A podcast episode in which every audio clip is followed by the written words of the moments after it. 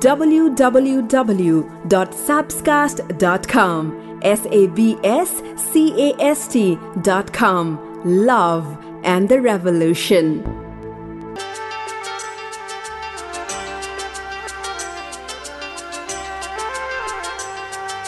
One side love एकतर्फी माया न त कुनै फ़ोन कल न त कुनै मेसेज न त कुनै भेट्ने चाह वा भेट्ने खालको प्रयास। तर पनि कोही व्यक्ति हुन्छ जो हरेक पल तिम्रै बारेमा सोचिरहेको हुन्छ। हो त्यस्तै नै हुन्छ एक तर्फी माया।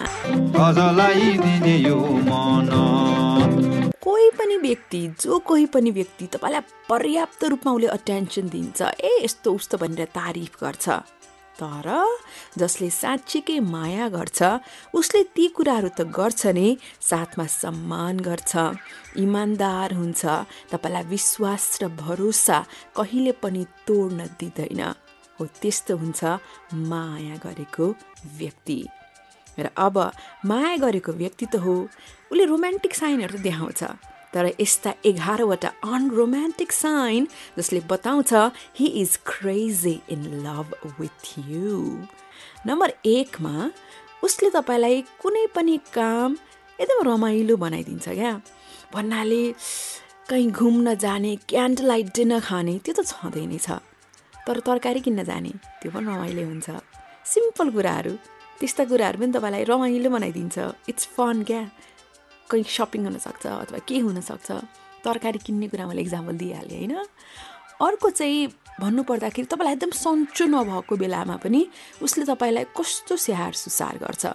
तपाईँ भमिट गरिरहनु भएको हुन्छ तपाईँलाई सन्चै हुँदैन एकदम पिस्ट अफ मुड त्यस्तो बेलामा पनि बिचरा छेउ बसेर स्याहार सुसार गर्छ भने अनरोमान्टिक कुरा लाग्न सक्छ तर he's so much in love with अर्को चाहिँ तपाईँहरू दुवै बिचमा कहिले पनि त्यो अक्वर्ड साइलेन्स भन्ने कुरा छैन। भन्नाले दुईजना मात्रै बस्दाखेरि बोल्नै पर्छ भन्ने छैन। चुपचाप तपाईँ पनि ऊ पनि तर अप्ठ्यारो लागे जस्तो उठेर जाउँ जस्तो त्यस्तो केही पनि छैन। त्यो कुरा तपाईँहरू बिचमा एकदम इजी छ भने त्यो एकदमै राम्रो साइन हो। तपाईँहरूको सम्बन्ध अत्यन्तै सुमधुर छ। अर्को चाहिँ उसले तपाईँमा कमजोरीहरू देख्छ। तपाईँ राम्रोसँग चस्मै लाउनुपर्छ कुनै कुनै कुरा हेर्न तपाईँ तपाईँ केही कुरा सम्हाल्न सक्नुहुन्न अथवा कति विकनेसेसहरू हुन्छ नि ती भए तापनि अह काँडासँगको फुलको रूपमा उहाँले तपाईँलाई लिनुहुन्छ। के भयो र? गुलाबको फुलमा कति धेरै काँडा छ? तर त्यो गुलाबको फुल गुलाबकै फुल हो नि त। हो उहाँको लागि तपाईँ त्यस्तै नै हो। काँडा छँदैछ डजन्ट म्याटर अर्को जब एकदमै अवस्था अप्ठ्यारो हुन्छ नि त पैसा आउँदैन होला तपाईँ एकदमै मुड अफ अन सल्की रिसाउने खालको त्यस्तो अप्ठ्यारो अवस्थामा पनि उहाँ तपाईँको साथै बस्नुहुन्छ। उहाँले तपाईँलाई मायामा कहिले कमी गर्नुहुन्न भने त्यो पनि राम्रो साइन हो।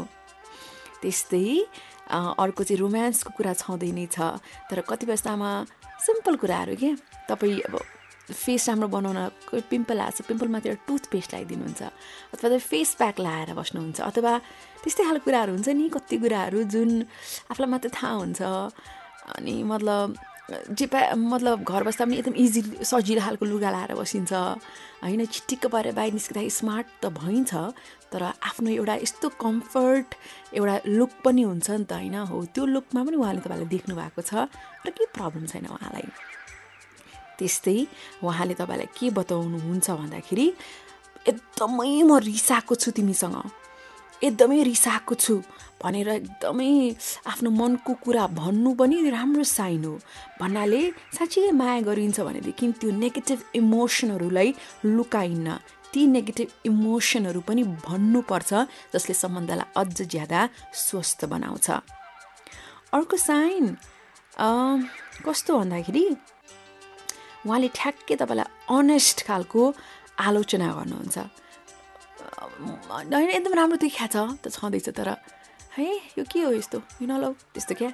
मतलब एकदम चाहिँ मन नपरेको कुरा हो त्यो एकदम इमान्दार खालको फिडब्याक दिने पार्टमा पनि राम्रो पार्टन अर्को साइन भनेको चाहिँ तपाईँलाई के मनपर्छ गर्नको लागि हो त्यो गर्न उहाँले पुरा फ्रिडम दिनुहुन्छ। तिमी गर तिमी गर्न सक्छौ भने इन्करेज गर्ने पार्टनर भनेको राम्रो पार्टनर हो। कति बेला अनरोमान्टिक लाग्ला तर त्यो एकदमै राम्रो साइन हो। लास्टमा तपाईँको कुनै विषयमा कुनै विचार छ भने त्यो विचारलाई उहाँले सम्मान गर्नुहुन्छ। कतिपय टपिकहरू यस्ता हुन्छन् कुरै मिल्दैन कुरै भाङ्गिन्छ के के हुन्छ। त ठिक छ। तिम्रो विचार यो मेरो विचार यो इट्स ओके इट्स फाइन भन्ने खालको एटिट्युडवाला पार्टनर एकदमै राम्रो partner so my dear friend तपाईँको हकमा यी रोमान्टिक भन्नु मिल्दैन अनरोमान्टिक साइन हुन् तर यसले यी साइनहरूले भरिएको सम्बन्धले रोमान्सको हकमा चाहिँ एकदमै सक्सेस पाउँछ। त्यसमा चाहिँ शङ्कै छैन। र एकछिनमा तपाईँले कुकुरको बारेमा कुरा पाउनुहुनेछ। मलाई त कुकुर अति मनपर्छ।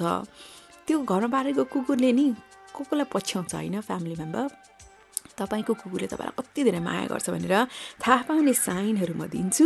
सुनिबस्नुहोस् यो माया भन्ने चिज कस्तो कस्तो।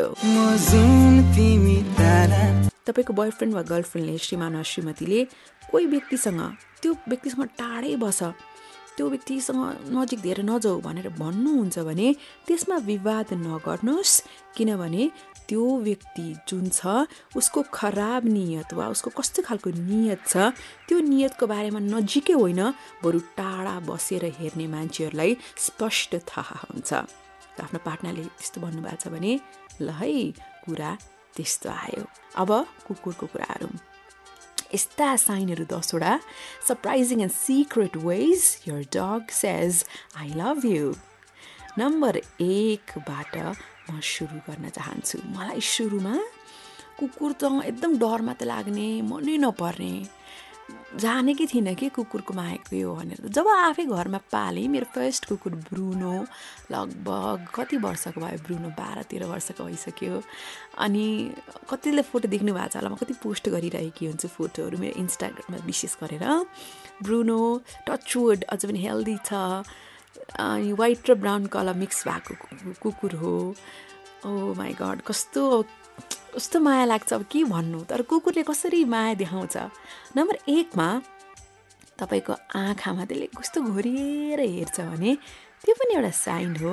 तपाईँको कुकुर तपाईँलाई असाध्यै माया गर्छ भनेर। अर्को चाहिँ तपाईँले हाई गर्नुहुन्छ नि निन्दा लाग्दाखेरि। गर्दाखेरि उसले पनि तपाईँ सँगसँगै गर्छ अरे। अर्को चाहिँ तपाईँको यस्तो छेउमा आएर बस्ने अनि तपाईँमा यस्तो लुटु पुटु हुन खोज्ने त्यो पनि राम्रो साइन हो। त्यस्तै खाना खाइसकेपछि खाना खाने बित्तिकै तपाईँको छेउमा आएर यस्तो चल्न खोज्ने अनि उफ्रिने अनि नाच्ने हो त्यस्तो पनि साइन हो। Your dog loves you so much अर्को चाहिँ उसको आँखे भुइँ हुन्छ नि यस्तो याद गर्नु त आँखा माथि यस्तो आँट ठुलो पार्छ। अनि यस्तो यस्तो आँखे भुइँ माथि माथि माथि पारिरहन्छ भनेदेखि हो त्यो पनि उसको फेसियल एक्सप्रेसन हो कि उसले आफ्नो मालिकलाई एकदमै माया गर्छ। अर्को चाहिँ नि तपाईँ जब जानुहुन्छ नि मतलब घरबाट बाहिर निस्किँदाखेरि ढोकामा बसेर यस्तो चुपचाप तपाईँलाई हेरिबस्छ अरे त्यो कुकुरले त्यो पनि एकदमै राम्रो साइन हो। अर्को चाहिँ जब तपाईँ फर्केर आउनुहुन्छ यस्तो खुसी हुन्छ बा उफ्रिन्छ मजाले। त्यस्तै तपाईँको कोठामा सुत्नलाई एकदमै मनपर्छ। अर्को चाहिँ उसलाई उसलाई उसको केही खानेकुराहरू हुन्छ अथवा उसलाई के के खेल्न दिएको कुराहरू हुन्छ नि त्यो चाहिँ उसले एकदम तपाईँ आउने बित्तिकै तपाईँको छेउमा चाहिँ उफ्रेर त्यो त्यसको उसको त्यो कुराहरू लिएर आउँछ दाँतले टोकेर भने त्यो पनि साइन हो। लास्टमा चाहिँ तपाईँ जिस्किनुहुन्छ उसलाई माया गर्नुहुन्छ तब ऊ यस्तो खुसी हुन्छ अरे यति साइनहरू चाहिँ यस्तो खालको साइन जसले बताउँछ तपाईँको कुकुरले तपाईँलाई असाध्यै माया गर्छ। बा बोल्दा बोल्दा म त पुरा इमोसनल भइसकेँ। किनभने जसले कुकुर पाल्नु भएको छ जसले कुकुरलाई माया गर्नुहुन्छ उहाँले यो कुराहरू बुझिहाल्नुहुन्छ। के गर्ने यो माया भन्ने चिज खै कस्तो हो कस्तो अब एकछिनमा म एउटा कथा भन्छु। यस्तो राम्रो कथा छ। आमाकै बारेमा भन्नु पर्ला है। मसँग तिनवटा कथा छ आज। सो त्यो कथा भन्छु। अनि सुनिरहनु भएको छ नि मलाई है। कस्तो मजाको श्रोता हुनुहुन्छ तपाईँ। अनि मायालु पनि त्यत्तिकै मजाको हुनुहुन्छ भनेर म आशा गर्छु। एकछिनमा आउँछु ल। त्यो कथा कस्तो राम्रो छ। सुनिबस्नुहोस्। यो माया भन्ने चिज कस्तो कस्तो? गल्ती मेरो छैन। प्रेमको कुरा हुँदैछ। A hug means I need you a kiss means I love you a call means I miss you अङ्गाल किनकि म तिमीलाई चाहन्छु। तिम्रो साथ तिम्रो न्यानोपन चाहन्छु। मिठो माया गर किनकि म तिमीलाई असाध्यै माया गर्छु। अनि फोन पनि गरिरह किनकि म तिमीलाई मिस गर्छु। सो लास्ट टाइम आफ्नो पार्टनरलाई टाइट हक गरेको मिठो माया गरेको फोन गरेको मेसेज गरेको कहिले थियो? कहिले कहिले हो कि? अहिले गरिहाल्छु। म चाहिँ आमाको एउटा कुरा गर्न चाहन्छु। यो हिन्दीमा छ अनि यसलाई म ट्रान्सलेट गरेर पढ्दैछु। आमा तिमी हुन्थ्यौ। तब के हुन्थ्यो त? आमा। विशेष गरेर देश बाहिर पनि धेरै पुग्नु भएको छ। सहर बाहिर पनि धेरै हुनुहुन्छ। अब पढ्यो गुन्यो त्यसपछि बाहिर बस्यो आमा बुवा कता बस्नुहुन्छ त्यस्तो धेरै खालको फ्यामिली छ नि त। त्यस्तो अवस्थामा एउटा व्यक्तिले आफ्नो आमालाई सम्झिएर भनेको कुराहरू। आमा तिमी हुन्थ्यौ त। पढ्दा पढ्दै असाध्यै निन्द्रा लाग्छ। आमा तिमी हुन्थ्यौ भने म भन्थेँ एक कप मिठो चिया पकाउनको लागि आमाको हातको मिठो चिया खाँदै पढ्न पाउँदा कस्तो हुन्थ्यो होला? पकाउन भ्याउँदै भ्याउँदिनँ पकाउन जान्दै जान्दिनँ आफूले पकाउँदा खासै मिठो हुँदैन खानेकुराहरू पनि डर छन्। त्यस्तो खाँदा खाँदा वाक्क लागिसक्यो। आमा तिमी भएको भए मलाई मिठो लाग्ने खानेकुराहरू पकाइदिन्थ्यो होला। त्यो मिठो खानेकुरा थाकेको बेलामा खान पाउँदा त्यो पनि आमाले बनाएको त्यस्तो खान पाउँदा कस्तो हुन्थ्यो होला? मेरो आँखामा आँसु भरिएको भरै छ। जिन्दगीका कति दुःखहरू समस्याहरू जेलिँदा जेलिँदै आमा तिमी भएको भएदेखि मनको कुराहरू सबै कसरी भन्थे होला? तिमीले आफ्नो आँचल मलाई दिन्थ्यो होला। मेरो आँसु पुस्नको लागि। त्यो बखत कस्तो हुन्थ्यो होला? हरेक दिन खुसी रहने कोसिस गरिरहेको हुन्छु गरिरहेको हुन्छु। कतिपय अवस्थामा नचाहे तापनि मुस्कुराइरहेको हुन्छु। आमा तिमी हुन्थ्यो भने त मनैबाट मुस्कुराउँथे होला। राति ढिलो घर पुग्छु। घर पुग्दा पुग्दै राति हुन्छ। आमा तिमी भएको भए त समयमै घर फर्किएर आउँथे होला। सुनेको छु कति दिन भयो तिमी पनि राम्रोसँग मुस्कुराएकी छैनौ खुसी भएकी छैनौ। घर चलाउनको लागि कति धेरै मजबुरीहरू छन् कति धेरै समस्याहरू छन्। त्यस्तै समस्याको बिच जेलिँदा जेलिँदै तिमी पनि मुस्कुराएकी छैनौ रे। खुसी नभएको धेरै भयो रे। त्यो सुनेको छु। के गर्ने आमा? घरभन्दा निकै टाढा आएको छु। आफ्नाभन्दा टाढा आएको छु। के गर्ने आमा? तिम्रो सपनाको मलाई खासै मतलब हुन्थेन भने म अहिले नै फर्किएर तिम्रै छेउ आउँथे होला। तर के गर्ने आमा? तिम्रै सपनाको मलाई धेरै पिर लाग्छ। त्यसैले त आफ्ना छोडेर यति टाढा आएको छु आमा।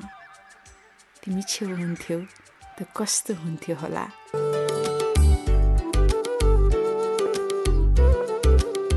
विशेष गरी छोरी मान्छेहरूलाई यदि उसले साँच्चीकै माया गर्छ भने तपाईँले उसलाई पछ्याएको पछि गर्नु पर्दैन कि?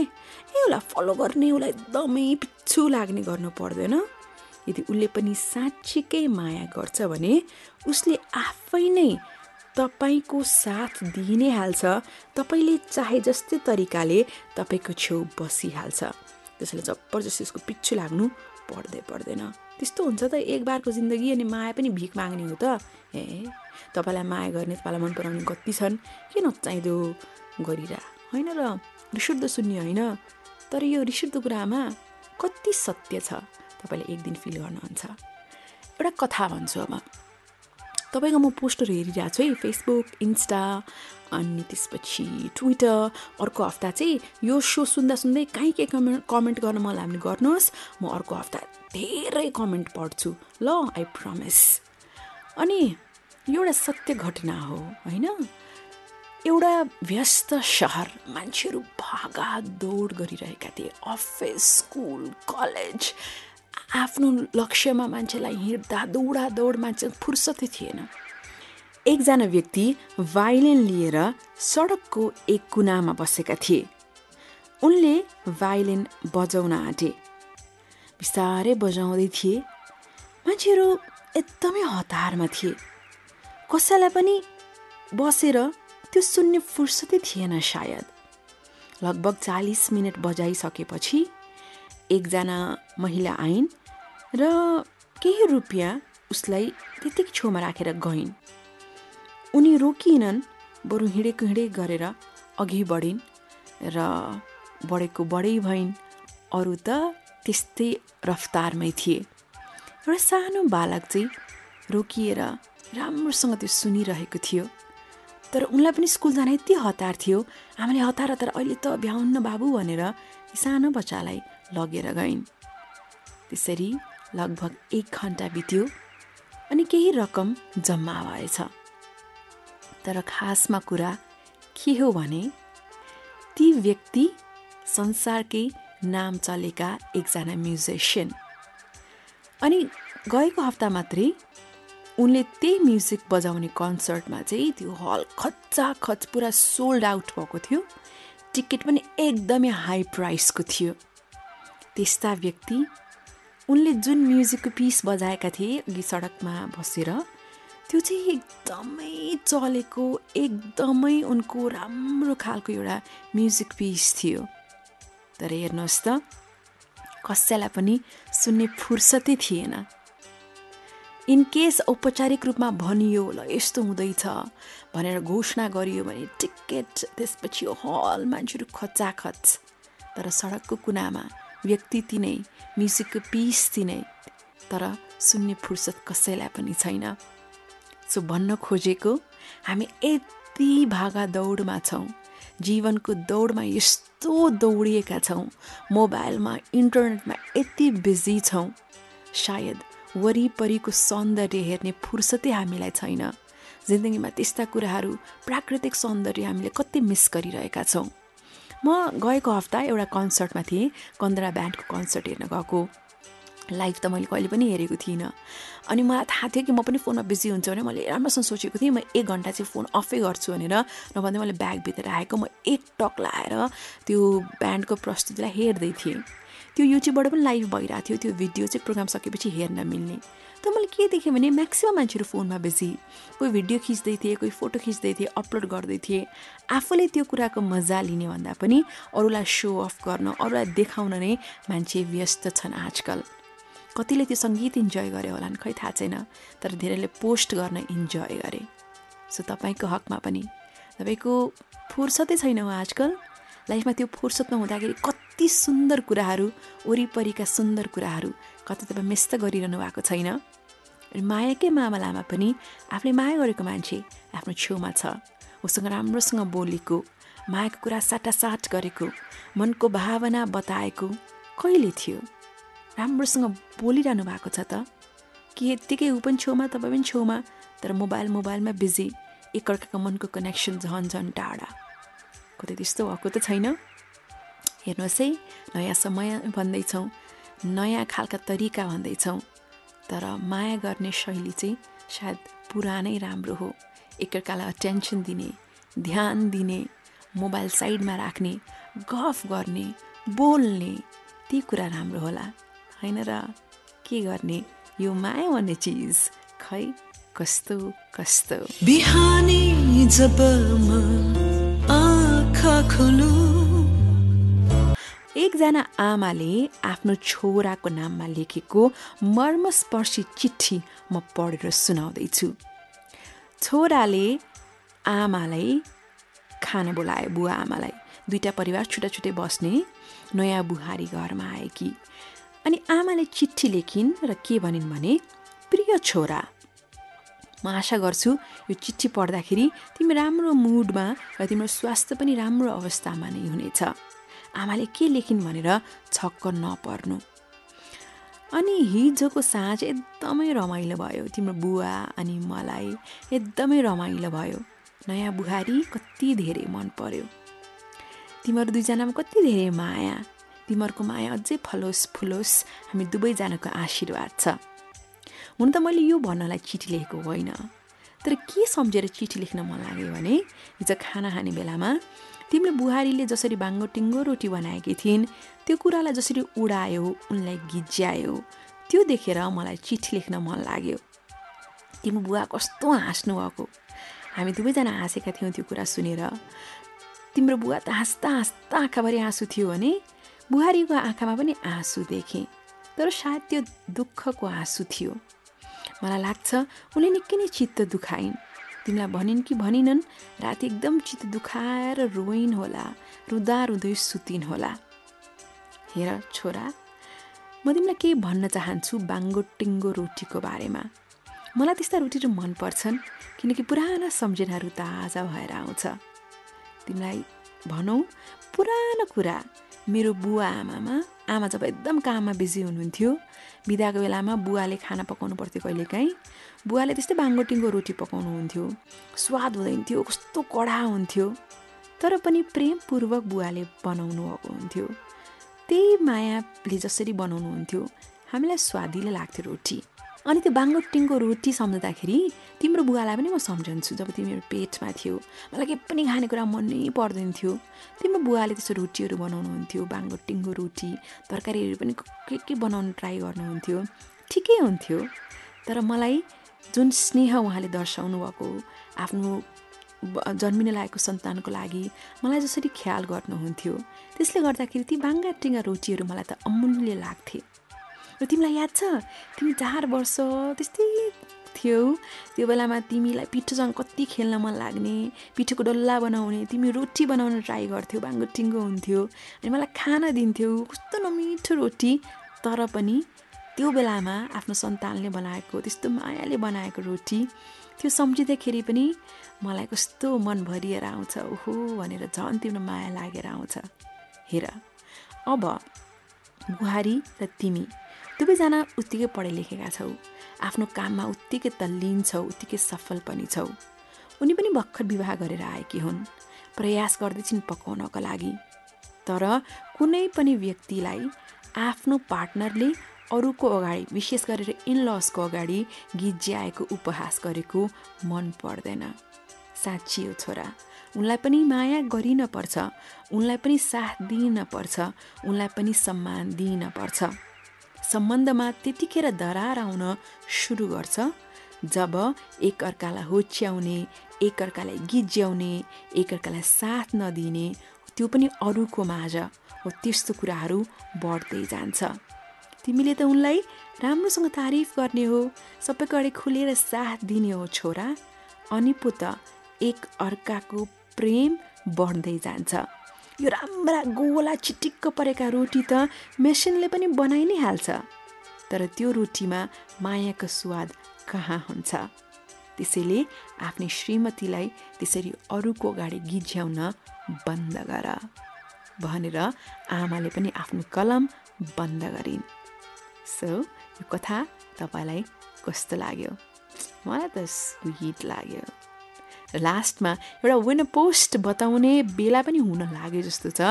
आजको विन पोस्ट यो के विषयमा हो भने यो तपाईँले सुन्न आवश्यक छ। यो सुन्ने कुराको बारेमा नै हो। म एकछिनमा भन्छु सुनिबस्नुहोस् यो माया भन्ने चिज। कस्तो कस्तो?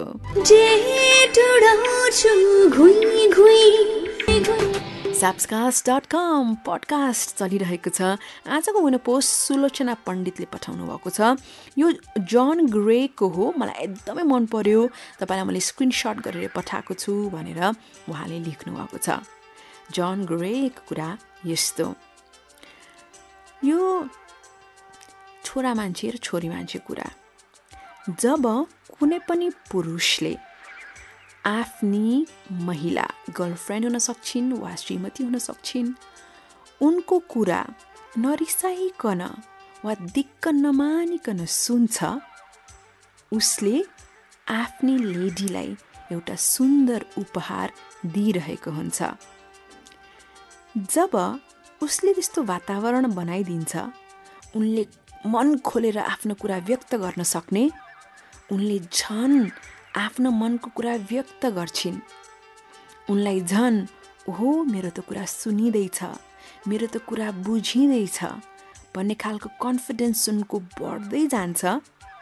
उनले आफ्नो मनबाट पनि आफूले माया गरेको मान्छेलाई झन् ज्यादा माया दिन्छन् अझ विश्वास दिन्छन् अझ त्यो पुरुषलाई राम्रोसँग स्वीकार्छिन्। पुरुषलाई अझ प्रशंसा गर्छिन्। अझ राम्रो गर भनेर प्रेरणा पनि दिन्छन्। जति पनि पुरुषले चाहन्छ त्यस्ता कुराहरू उनले झन् झन् दिँदै जान्छन्। सो बटम लाइन आफ्नो पार्टनरको कुरा राम्रोसँग सुनिदिनु नरिसाइकन वाक्क नभइकन सुनिदिनु भनेको उसलाई एउटा अत्यन्तै सुन्दर उपहार दिएको जस्तै हो। वाह वाह वाह पर्फेक्ट तपाईँले पनि सुन्दर साथ दिनुभयो सुन्दर उपहार मलाई दिनुभयो मेरो कुरा सुनिदिएर। थ्याङ्क यू एकजनालाई यो पडकास्ट सुन्न भनेर भन्नुहोस् ल। अर्को हप्ता फेरि भेट हुन्छ। टिल देन राम्रो मायालु असल मायालु पनि बस्नुहोस्। You are very very sweet